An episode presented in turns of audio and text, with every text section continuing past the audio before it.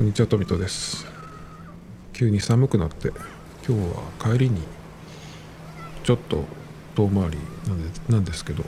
H&M まで行って、あまりに寒いんでね、ちょっと中にすぐ着るスウェットでも買おうと思って、そこで買って、えっと、タグを取って、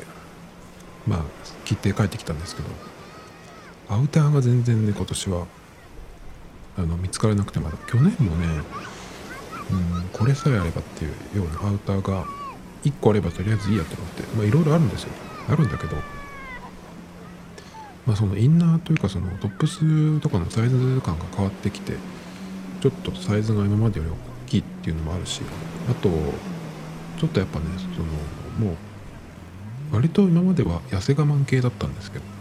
もうちょっとちゃんとしようと思って。あのあったかいやつをね。だけどなんかないろいろ選びたくなるのでなかなか買えないんですよね。でどういうのがいいかなと思って、まあ、アウターですけどうんまず袖がリブになってるもの。で短すぎないもの。でダウンとかはあんまり好きじゃないんだけどまあダウンってもいいんですかダウンっていうか綿が入ってるやつね。だけどあんまりその表面がテカテカしてなくて。で色は黒じゃないもの。黒はいっぱいあるので。黒じゃないものにしてそうすると他のものの選び方が変わってくるじゃないですか。それがまた面白いかなと思って。だけど今インナーとかトップスとかパンツばっかり買っていて全然ねアウターがないんですよ。まあなくはないんだけどその今言ったようなねちょっと違うやつを欲しいなっていう風になった時にちょうどいいのがなくて。何がでもどういう感じかなっていうのがあんまりイメージが湧かないんですよね。最初は今は割とその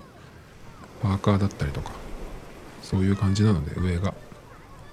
なのでそこにちょっとそのクラシック柄のテスターコートみたいなやつを着ようかなとか思ってたんですけど見るとあんまりそのコートがうん防寒にそんなに役に立たなそうなちょっと生地が薄いとかね。V ゾーンが結構空いてるとか。っていうやつなんでやっぱそのダウンみたいなやつ、えーかなと思ってたんですけどそれもなかなかねこれっていうのがまあいっぱいあるんですよ。何でもよければ黒黒のさなんか普通のやつ、まあ、いくらでもあるんですけどだけどなんかなと思って。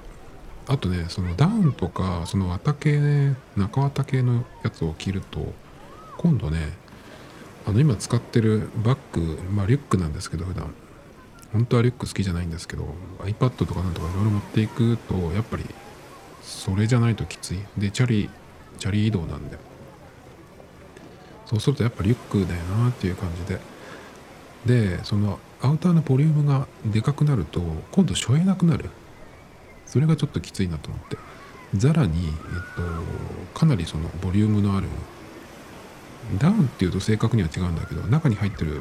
その羽がダウンじゃない。フェザーでもないかもしれない。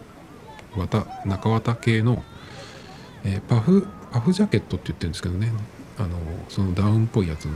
やつは。ザラとかではね。えっとレザー風のフェイクレザーのパフジャケットっていうのがあってそれがなんかなんとなくいいかなと思ったんですよ。ちょっと着丈が短いかなっていう感じがしたんだけどだけどあのなんていうの？うんまあボリューム的にはその寒さ対策的には結構これがあればいいかなと思ったんですけどかなりのボリュームなんでそれを着ちゃうともうとてもじゃないけどそのリュックなんか背負えない。もし背負ってどっかのお店に入ろうもんならものすごい邪魔な人になりかねない。っていうことでちょっと普段使いには合わないかなって感じだったんですね。でそれを見たのがまあ23週間前2週間ぐらい前かな。でああいうとこって結構その商品の入れ替わりが早いじゃないですか。でもう11月になって。っていうことは12月に入ったらもうそういうとこセールが始まってくるのでまあ今月頭まあしかももう終わっちゃいましたけどその連休があったのでおそらく今もうそう出揃ってるタイミングかなと思ってちょっとねえっと H&M と ZARA と同じところにあるのでついでに行ってきたんですよ。そしたら結構ねあこれはっていうのが2つぐらいあって1個はこれは何だっけなフェイクうんとねムートンじゃなくてフェイクファーフェイクファーのすごい手触りがいいちょっとゴールデンブラウンみたいな色の、えスタンドカラーの、えー、なんかあったんですよアウターが。ジップアップで着丈もまあまあその短くない？でボリュームはあるけどその今言ったようなやつみたいにそのリュックが背負えないぐらい。っていうわけじゃなかったんであれこれいいかもと思って。で値段もそんなしないし1万何千円じゃない？であのとりあえず着てみようと思って。どれサイズはどれかなと思ってね。着てみたんですよ。そしたらその着た感じはいいんだけどそのフェイクファーのファーがすごいなんか毛の抜け方が半端なくて えっと試着したそのパンツにも結構つくしでこうハンガーから外してきてってやってる時にもその抜けたやつがこう舞ってるんですよね。これはちょっと自分のものにしたらクローゼット大変だぞと思って。すごい良かったんですけど雰囲気は一番。なしでしたねまあ。あとはね白いまあだから黒じゃないやつがいいなと思って。だからうんまあネイビーとか白かなと思って。白系は結構一番その黒じゃないものっていうことで探すと結構第一候補、まあ、白があったらいいなっていう感じで。で白いその、うん、ちょっと中綿系のえパーカーのやつで、えっ、と、まあ、普通のなんかダウンジャケットみたいなやつではなくて、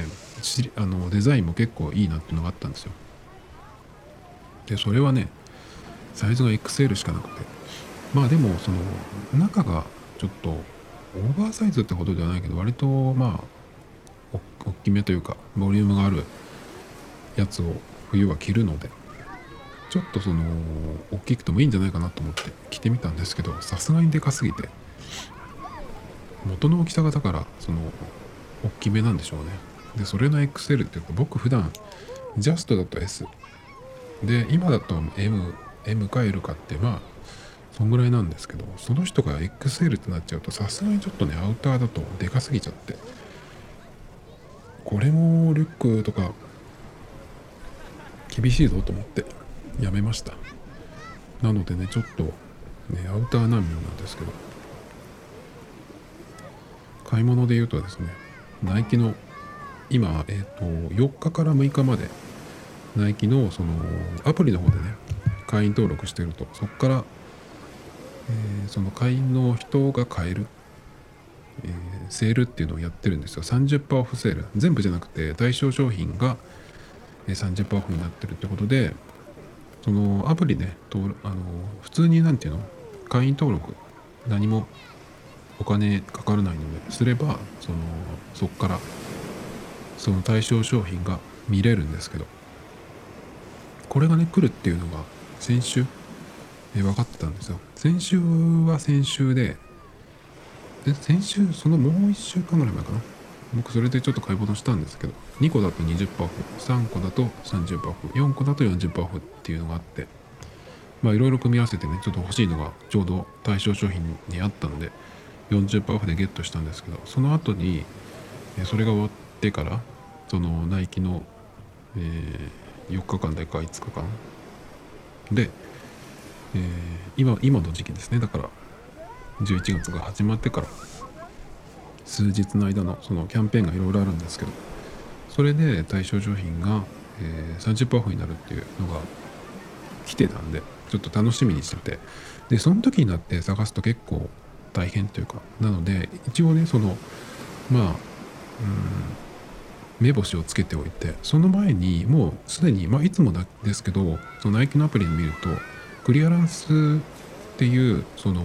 ところがあるんですよ。でそこを見ると今セールになってるクリアランスっていうその値段が下がってるやつがあるのでそっから、えー、30%オフの商品が出てくるのかなと思ったのでなんとなくね。だからそこを見つつ、え、この中で欲しいやつをパパパッとそのお気に入りのとこに入れといてでその日が来たらまあ今日からなんですけどでそれがもし30%になったら結構、えー、いいじゃんっていう感じでそのいくつかねそのお気に入りに入れといたんですよ。でいざ今日が来まして、えー、セールの対象商品30%オフの対象商品見たんですけどあんまりあんまりでしたね。まあ前のその組み合わせて40%オフっていう時はあのシューズとかはなくて基本的にその、え、トレーニングとかに使うウェアがウェアの、ま、一部だったんですよ。で僕前からちょっといいなと思ってた、えー、ジャケットとかがあったので、まあ、その辺をちょっと買ったんですけど今回はまあシューズは別にあんまり今はもう普段履きもランニングも足りてるんで別にいいかなと思ってもしこれが来たら欲しいなっていうのがあったんだけどズームフライ3っていうねカーボンプレートが入ってるランニングシューズ。だけどこれは、えー、30%の方には来なかったんですね。で特に今欲しいなっていうのが別に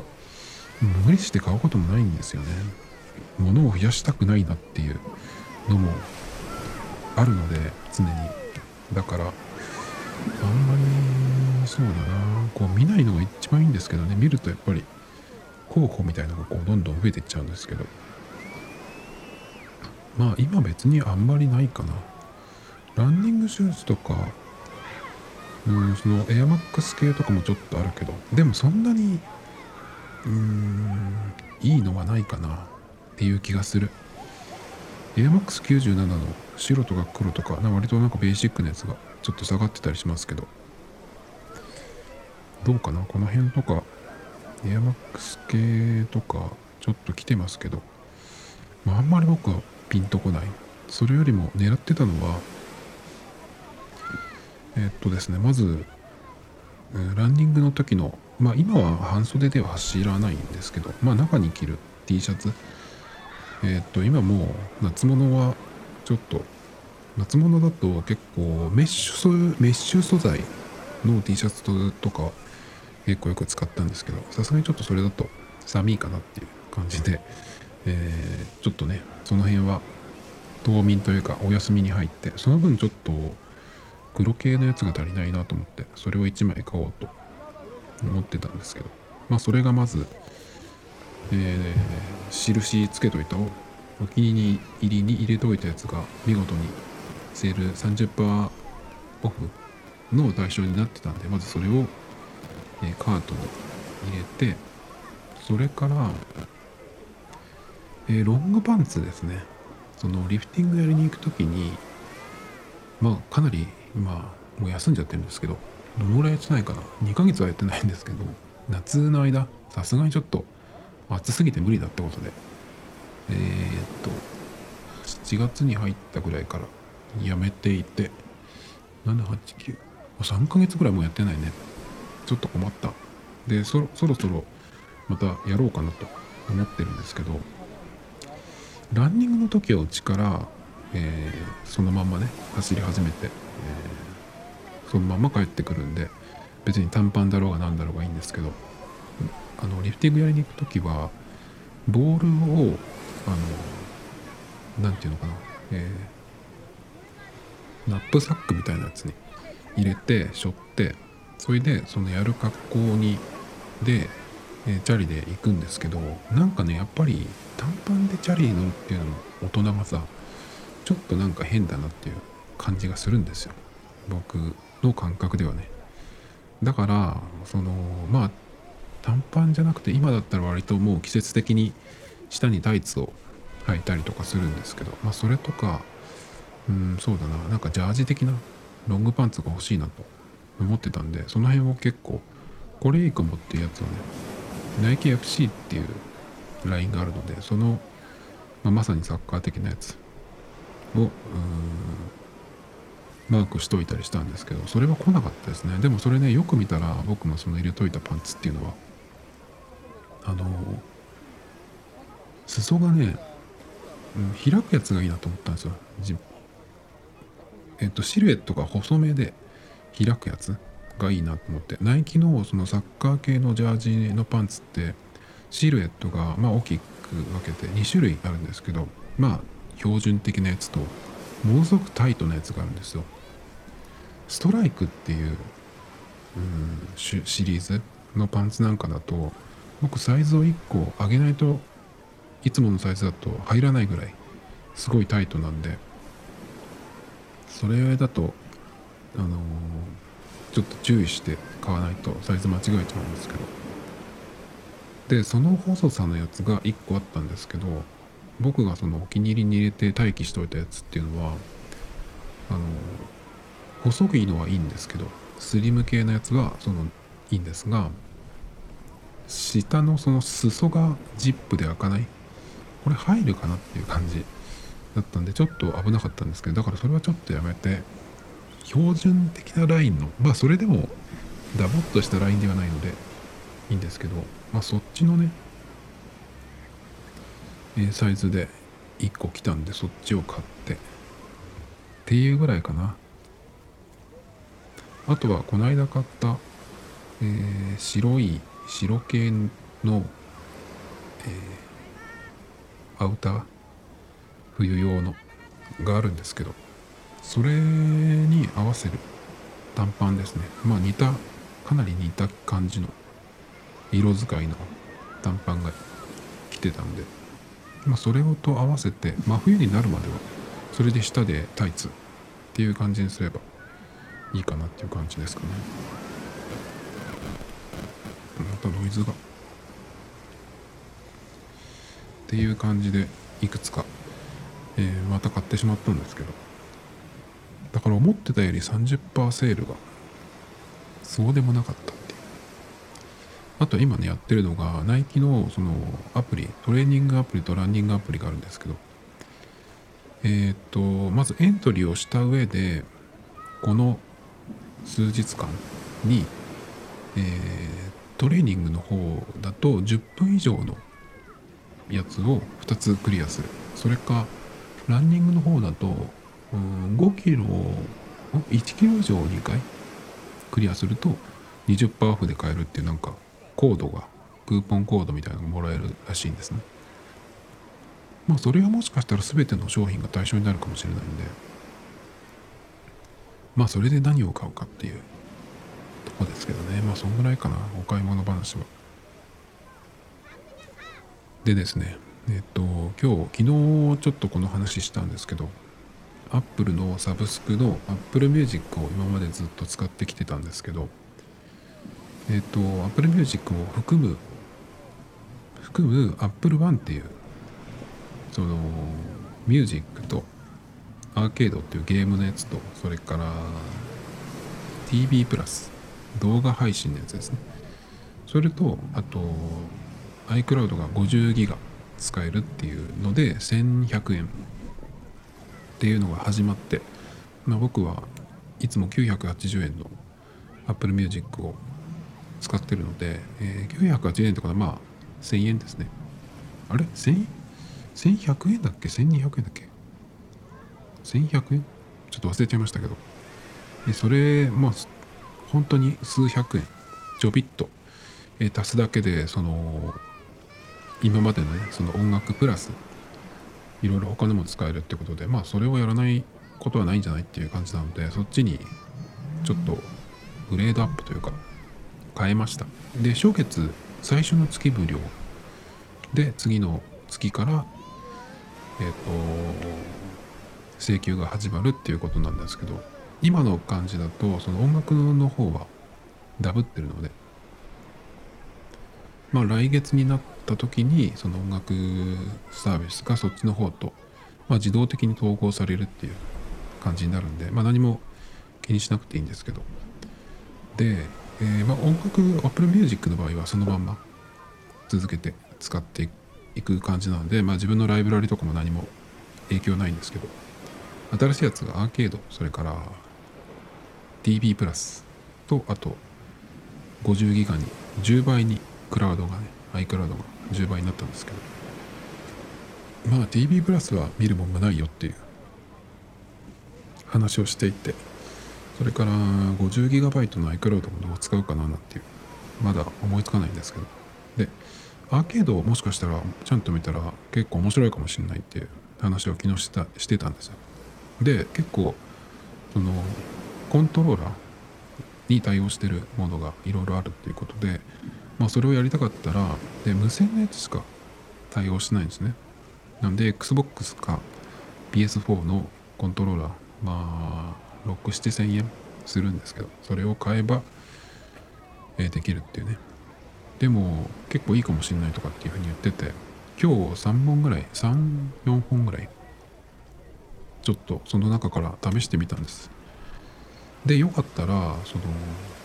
コントローラー買おうかなと。思ってたんですよ。で試したのがまず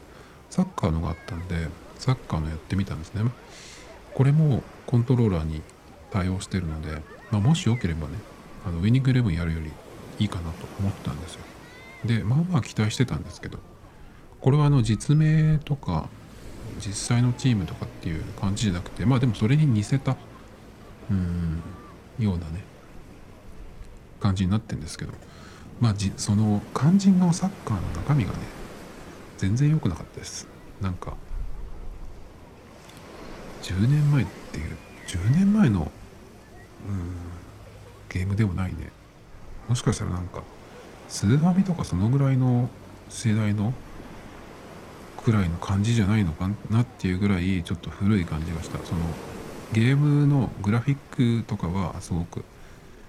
えー、いいんですよ。雰囲気もあって。だけどそのサッカーのなんかパスとかシュートとかが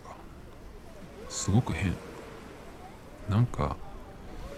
うん全然面白くなかったです 正直。なのでこれはもういきなりダメでしたね。でもう一個やったのがスケボーのやつで。なんていうタイトルのやつだっけな。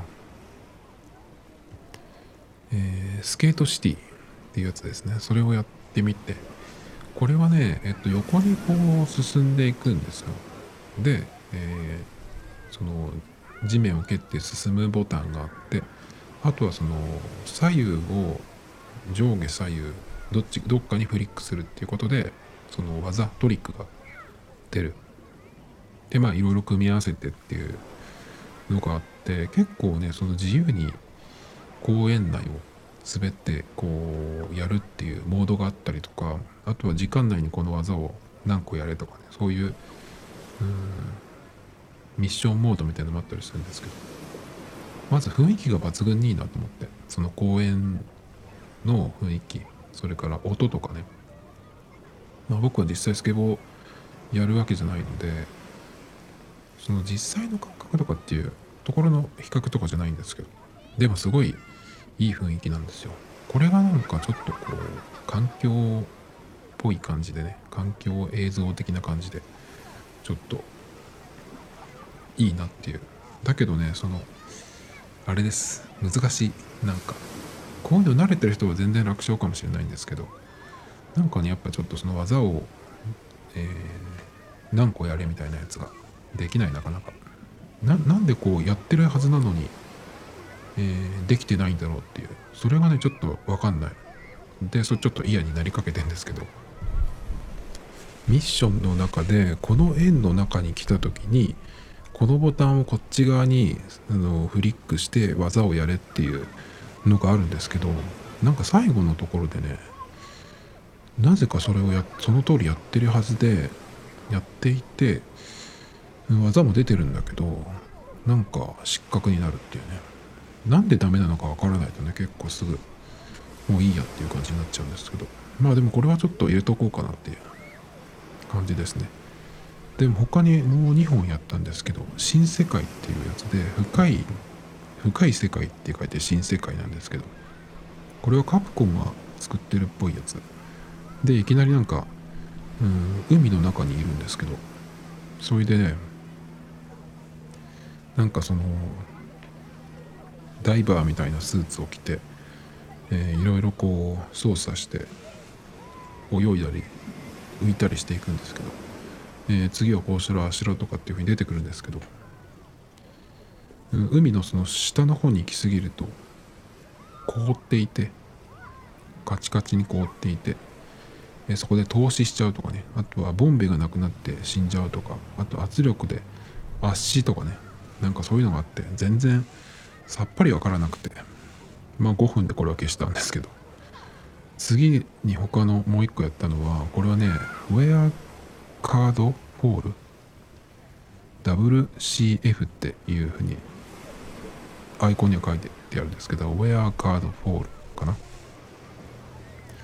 これもなんか雰囲気的にはすごいいい感じなんですけど。とにかく説明があんまり出てこない。とにかくこう触ってみろ的なやつで。もう最初のところでわけが分かんなくてこれもすぐやめちゃったんですけど。うんと途中になんかカードみたいなのが出てくるんですよ。トランプのカード。それをこう動かしたりとかなんかタップして、えー、家みたいのができたりとかしてそれをうまく使ってそのキャラクターを動かしていくみたいな感じなんですけど何をどうしたらいいかっていうのがちょっと分かんなすぎてね。何ていうかその日本人がよく言いがちな世界観的なゲームですね。さっきの新世界もそうですけど。ちょっと分かりにくすぎてまだ序盤の序盤なのに。なんかねまあやっぱゲーム好きな人ゲームに対して愛がある人はこういうのをすごくそのやっていけるんだろうけど僕は本当にゲームめんどくさい。全然好きじゃないんだなっていうのがねよく分かりました。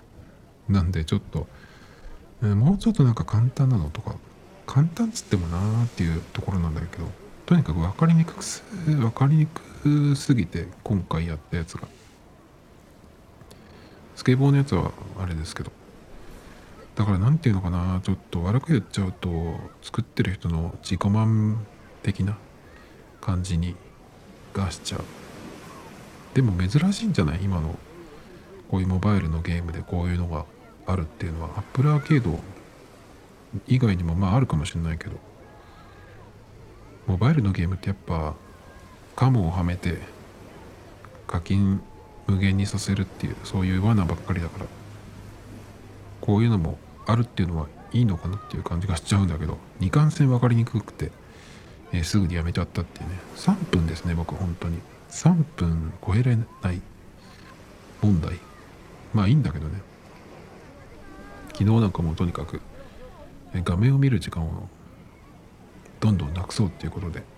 だからゲームなんかやってる場合じゃないんですけどでもちょっとそのスケートのスケートシティのやつとかは、うん、気分転換的にはいいかなという。でその公園というかその都市が選べるんですけどまだ最初だけなんで最初はロサンゼルスだっけかな。でそこからそこでいろいろクリアしていくと次の都市に行けるっていう感じなんですけどそのやんなきゃいけないやつがすごい多すぎてロサンゼルスから出られるかどうかわかんないですねちょっと今はね一番今、えっ、ー、と、もうつまずいてるとこなんですけど、ポリが追いかけてくるっていうのがあるんですよ、警察が。でそれを捕まるなっていうのが、え星1。捕まらなければ星1で、で、なんかその星2、星3まであるんですけど、それはなんかその得点により、そこまでもらえるってやつなんですけど、まあ捕まらないっていうのがもうできない。なんでさ、スケボーでダッシュしてんのに、ポリの方が追いついてくんの？それが意味が分かんないんだけど。ちょっと無理そうですね。もうここで積んだって感じです。あともう一個ねそのこれはアーケードじゃないんですけど隅っこ農園っていうのをちょっとちょっとだけ始めてみてまあ全然進んでないんですけど。隅っこ暮らしですね。僕隅っこ暮らしはもう56年好きなんですけど。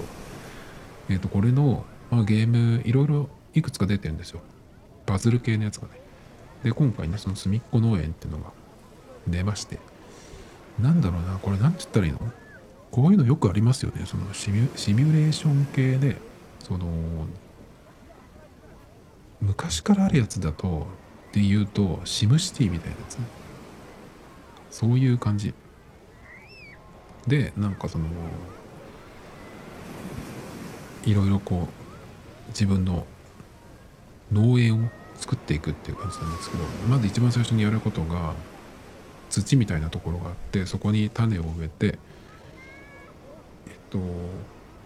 小麦とお茶っ葉かな？それを栽培するんですよ。でその葉っ葉っぱとか小麦ができると今度パン屋さんパン工場みたいなとこに持って行って小麦でね、えー、パンを作ったりとかあと牛乳も作る。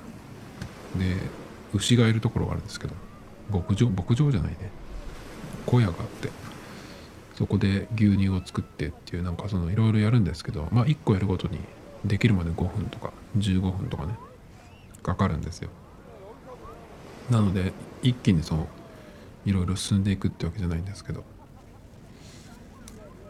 うん。ななんだろうね。あのー、動物の森みたいな感じにを狙ったのかな。っていう気がちょっとしないでもないんだけどこのタイミングで出てくるっていうのは。動物の森は春だからね。なんかちょっとえー、時間は経ってますけどまあそれを見てこれを思いついたのかなとかなんとなく思いますけどでもそこまでのうん何て言うのかな。いろいろ動き回ってやるっていう感じなんですね。自分のキャラっていうのはまずいないんですよ。自分はただその操作するだけっていう感じなんで。ペンギンの島っていうやつがあったのそういえば。あれも結構一時期やったけど飽きましたね。今どうなってんのかな。データは残ってるはずですけどアプリは消したんですがおそらく残ってる系なので。まあでももういいですね。やっぱゲームはちょっとめんどくさいですね。なんかサクッとやれるやつが一番いいんですけど。何があるのかな。かといってなんだろうそのマリオみたいなあのアクション系横スクロール系みたいなやつも全然面白いと思わないし。あとあれですよ。フォートナイトみたいなああいうやつ。ああいうのは僕10秒しないうちに酔うので もうできないんですよ。全然。残念ですね。ああいうのこそなんか割とこうサクッとできるやつだと思うんですけど。まあだからたまにウイニングイレブンを文句言いながらやってるんでしょうけど。でねウイニングイレブンも今2021シーズンっていうのに変わったんですよ。変わったっつってもあのまあタイトルが変わっただけでそれからあと、まあ、選手の、まあ、移籍したりとかそれでまあ選手データがちょっと変わったぐらいで何にも中身変わってないですね。こんなに変わってないかっていうぐらい変わってない。だから本当にダメなとこいっぱいあるんですけどダメなとこそのまんまで。で今回だからねその2020年まではまああれなんですよ、ソフト PS4 とかのソフト1本分買うぐらいのお金は出してたんですよね。ただでやって文句言うのもなっていう感じで、まあ、まんまとですけど。だけど結局いい選手を、えー、まあ、ガチャで取ってというか買ってというかね、えー、揃えてでそいつらをレベル上限まで上げてでチームの連携のその数値っていうのもあるんですけどそれも、えー、これ以上ないってとこっていうとこまで上げたとしても自由にその自分のそのやりたいように動かせないゲームなんですね。何回も言ってるんですけどその真正面向いてる状態でのパスを取ってくれないとかさ。えー、まあ動かないわけですよちゃんと。その動き自体は悪いゲームではないと思うんですけどやっぱその辺が操作が入ってるとしか言えないですよね。だからいい選手取ろうが別に意味がないなっていうことが分かっちゃったんで。だからもうそれはいいやと思って。でこの選手のランクっていうのがですけど金とかえ？白銀。白銅銀。金黒っていう感じで。で黒の上に、まあ、FP とかレジェンドとかねいろいろいるんですけど。まあそういうのは別にいらないなと思って。だから銀とかの選手で、えー、そのレベルの伸びしろがすごいあるやつがいるんですね。普通なんか例えばメッシとかクリスティアーノ・ロナウドみたいな選手だともう完成されてるのでその選手の数値は高いんだけど、えー、最初レベル1なんですよ。レベル上限がメッシとかロナウドだととかだと10いくつなんですよ。20いかない。元が強いからっていうのもあるんですけど。だからそんなにその伸びしろっていうのはないんですね。まあ最初から強いからいいんですけど、まあ、それに対して銀とかの金の選手でうんとレベルが上限がすごいやつだと70とか60とかなんですよ。だから40以上のやつ銀とか。でそういうやつを集めてでその人たちをにを、うんまあ、レベル上げていくっていうような感じ。だからそのお金出して取るような選手は別にいらないなっていう感じで。で、えー、オンラインでその知らない人と対戦するっていうモードがあるんですけどでそれで勝つとその自分のそのランクみたいなのが数字が上がっていくんですよ。で最初は大体600台かな普通にやってれば。でそこからま700800とかいって割とまあ大台っていうのが1000なんですけど世界で上の人のっていうのは1500とかもっとの人もいるかな？まあ大体そのぐらいなんですけど。僕前やってた時は800とかだったんですよ。800いったっけかな？まあ全然なんです。やってる試合数も少ないしね。でこれをその今回のそのシーズンは勝つのをやめようと思ってあの勝たないといけないっていうミッションはないんですけど試合によって何点取れっていうやつはあるんですけど例えば、えー、3試合やってそこで3点取れとか5点取れとかね。でそれを達成するとゲーム内のそのお金がもらえるとかそういうのあるんですけどまあ今その選手をたくさん取る必要もない遊び方になってるのでえ別にそれもいらないし。なのでうんとこれを、うん、まあ点点を取るっていうところはできればクリアしたいけどそのイベントをクリアするためにね。だけどそのランク自分のそのプレイヤーとしてのランクを上げなくてもいいなと思ってこれを下げていこうと思ってるんですよ。さっき言ったみたいに。え上の人は1500とか1000超えてる。で僕はその今まで多分800とかじゃない？一番行った時でも。でこれをどこら辺まで下げれるか。っていうことでやってるんですけど。今年はだから勝たないようにしてるんですね。でもこの間1回勝っちゃって勝っちゃうとそのランクの数字が上がっちゃうんですよ。せっかく下げていったのに。今もねえっ、ー、と今400台に行ったんですけどなんか始まった瞬間になんかエラーになってその相手が切断したのであなたの勝ちですっていうのがたまにあるんですよ。多分わざとやってないんじゃないかなその相手の人も。でちょっと負けるならこっちを負けにしてほしかったんですけどでそれを勝っちゃったもんだから480とかまでやっと下げてたんですけど520とかに一気に上がっちゃって困ってんですよね。だからこれをうんなるべくそのイベントは、まあ、できるだけクリアできるとかクリアして、えー、それでランクを上げないレートを上げないっていうふうにしていくと1年シーズンがあるのでどのぐらいいけるかなっていう。100とかっていう人も稀にいるらしいんだけどでもあんまりその下の方に行くと1試合負けてもあんまり下がらなくなってくるんじゃないかなっていう気がするんでね。だからまあどっかでその下げ止まる普通にやっていても1週間のうち何試合やるか分かんないですけど同じ試合やるとしてまあ10試合やったとして、えー、10試合やって1週間で100下がるんだったらまあいいんですけど同じように下がるかなっていうところがあるのでどっかで下げ止まるんじゃないかなっていう気がちょっとしてるんですけど。まあそんな遊び方をしてるよっていう話ですかね。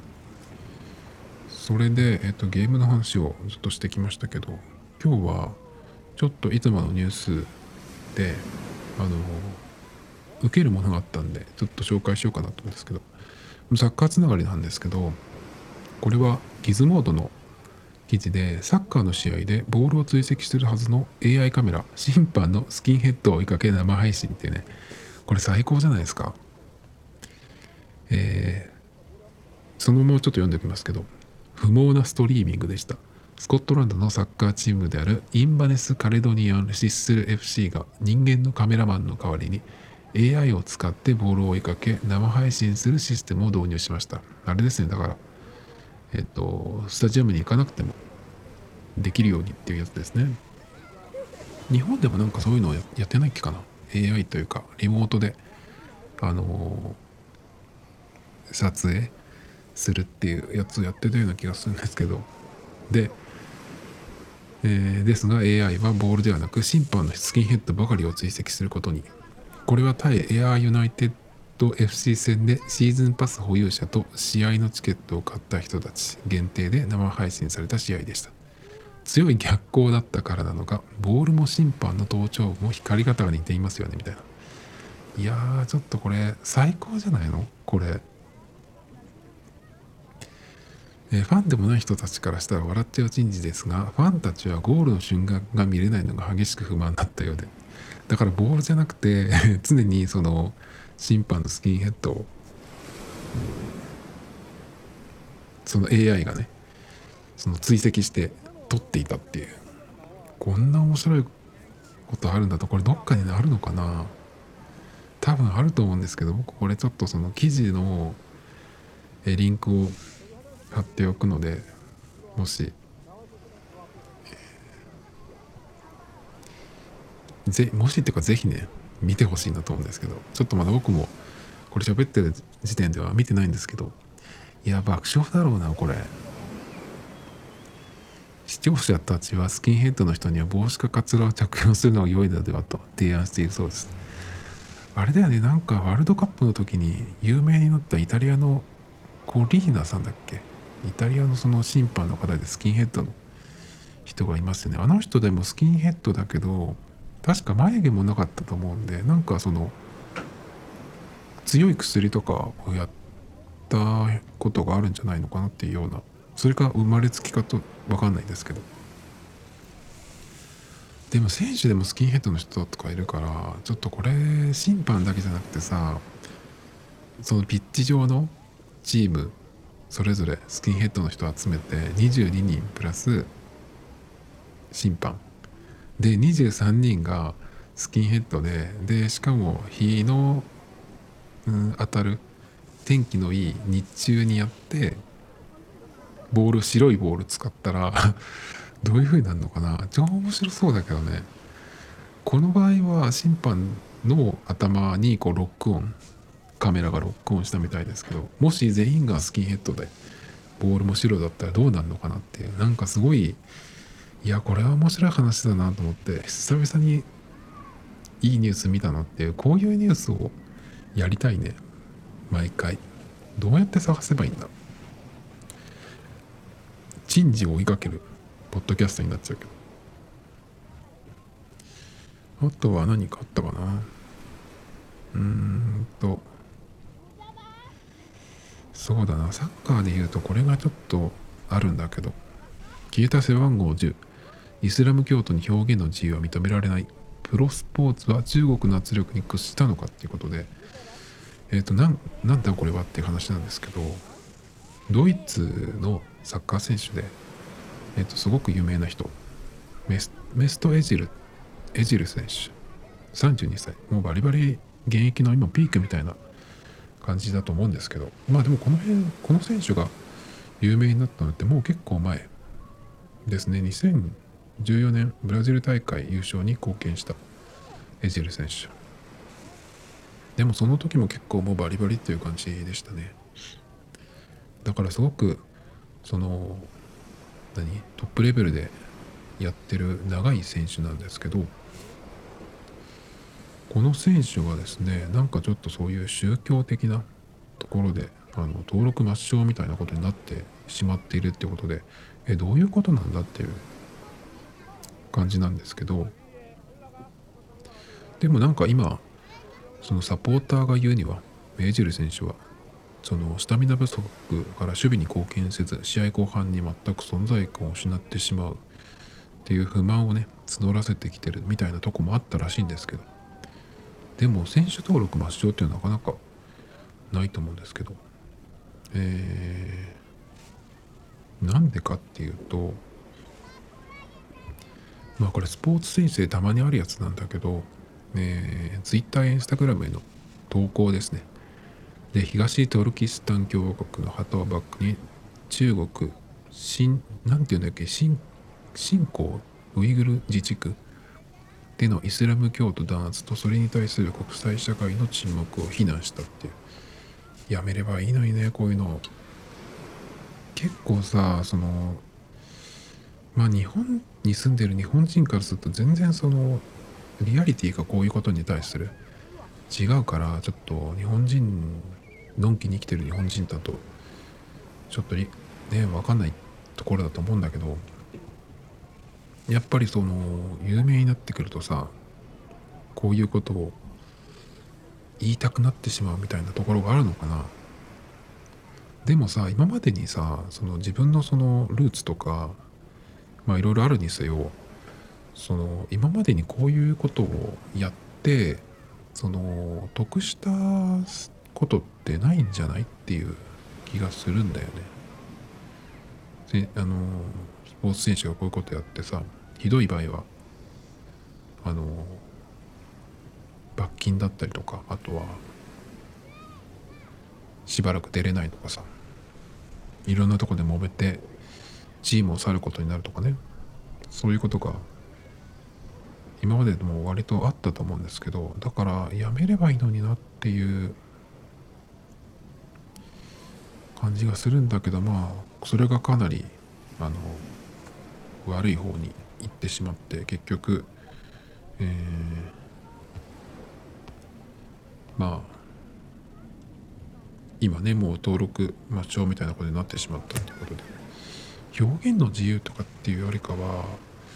いやあのー、得しないから絶対そういうことやらない方がいいんじゃないと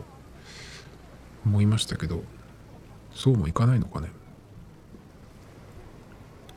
ていう感じですかね他に何かあるかなもうそろそろいい時間なんですけどなんか最後にうーんと、これかな。えー、これはですね。あ、これちょっと今、ダウンロードじゃなくて、ロードができない。まあいいか。えっ、ー、と、ハイプベースの記事なんですけど、バンクシーの作品を売ろうとした男性を鑑定士が諭すってやつなんですけど、これどういう意味だろうと思って、あの、読んでみ、読む前は、バンクシーの作品を売ろうとしたけどうんあれかなそのいや売らないで持ってた方がいいよとかねそういうことなのかなと思ったんですよ。鑑定士が諭すっていう風に書いてあったんで。でもそうじゃなくてあの自分のものじゃないやつを売ろうとしたらしいです。もうそれがちょっと変なんだけど。で結局そのバンクシーの作品をまあでもそれでも売ったとするじゃないですか。でもそうすると、えー、そのバンクシーの作品っていうのはその公共のところに書いてあるのでそれがまずダメなことなんでそれに値段がつくとか売買が成立するとかっていうふうになるとあのそれはそれでまたおかしなことになるっていうことでね。まあ説得されたみたいな話なんですけど、まあ、自分の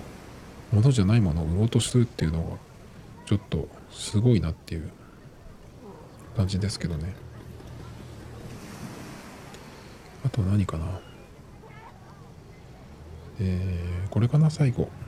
喫煙家のコワーキングスペースが恵比寿に登場。非喫煙者に気兼ねなく働ける場所を提供っていうことで。えっ、とこれ僕コワーキングスペースって今使ってるので1箇所。まあそこは結構安いところなんですけどだけどねこれを見てあのまあ、コワーキングスペースを使ってる人としてもうそれって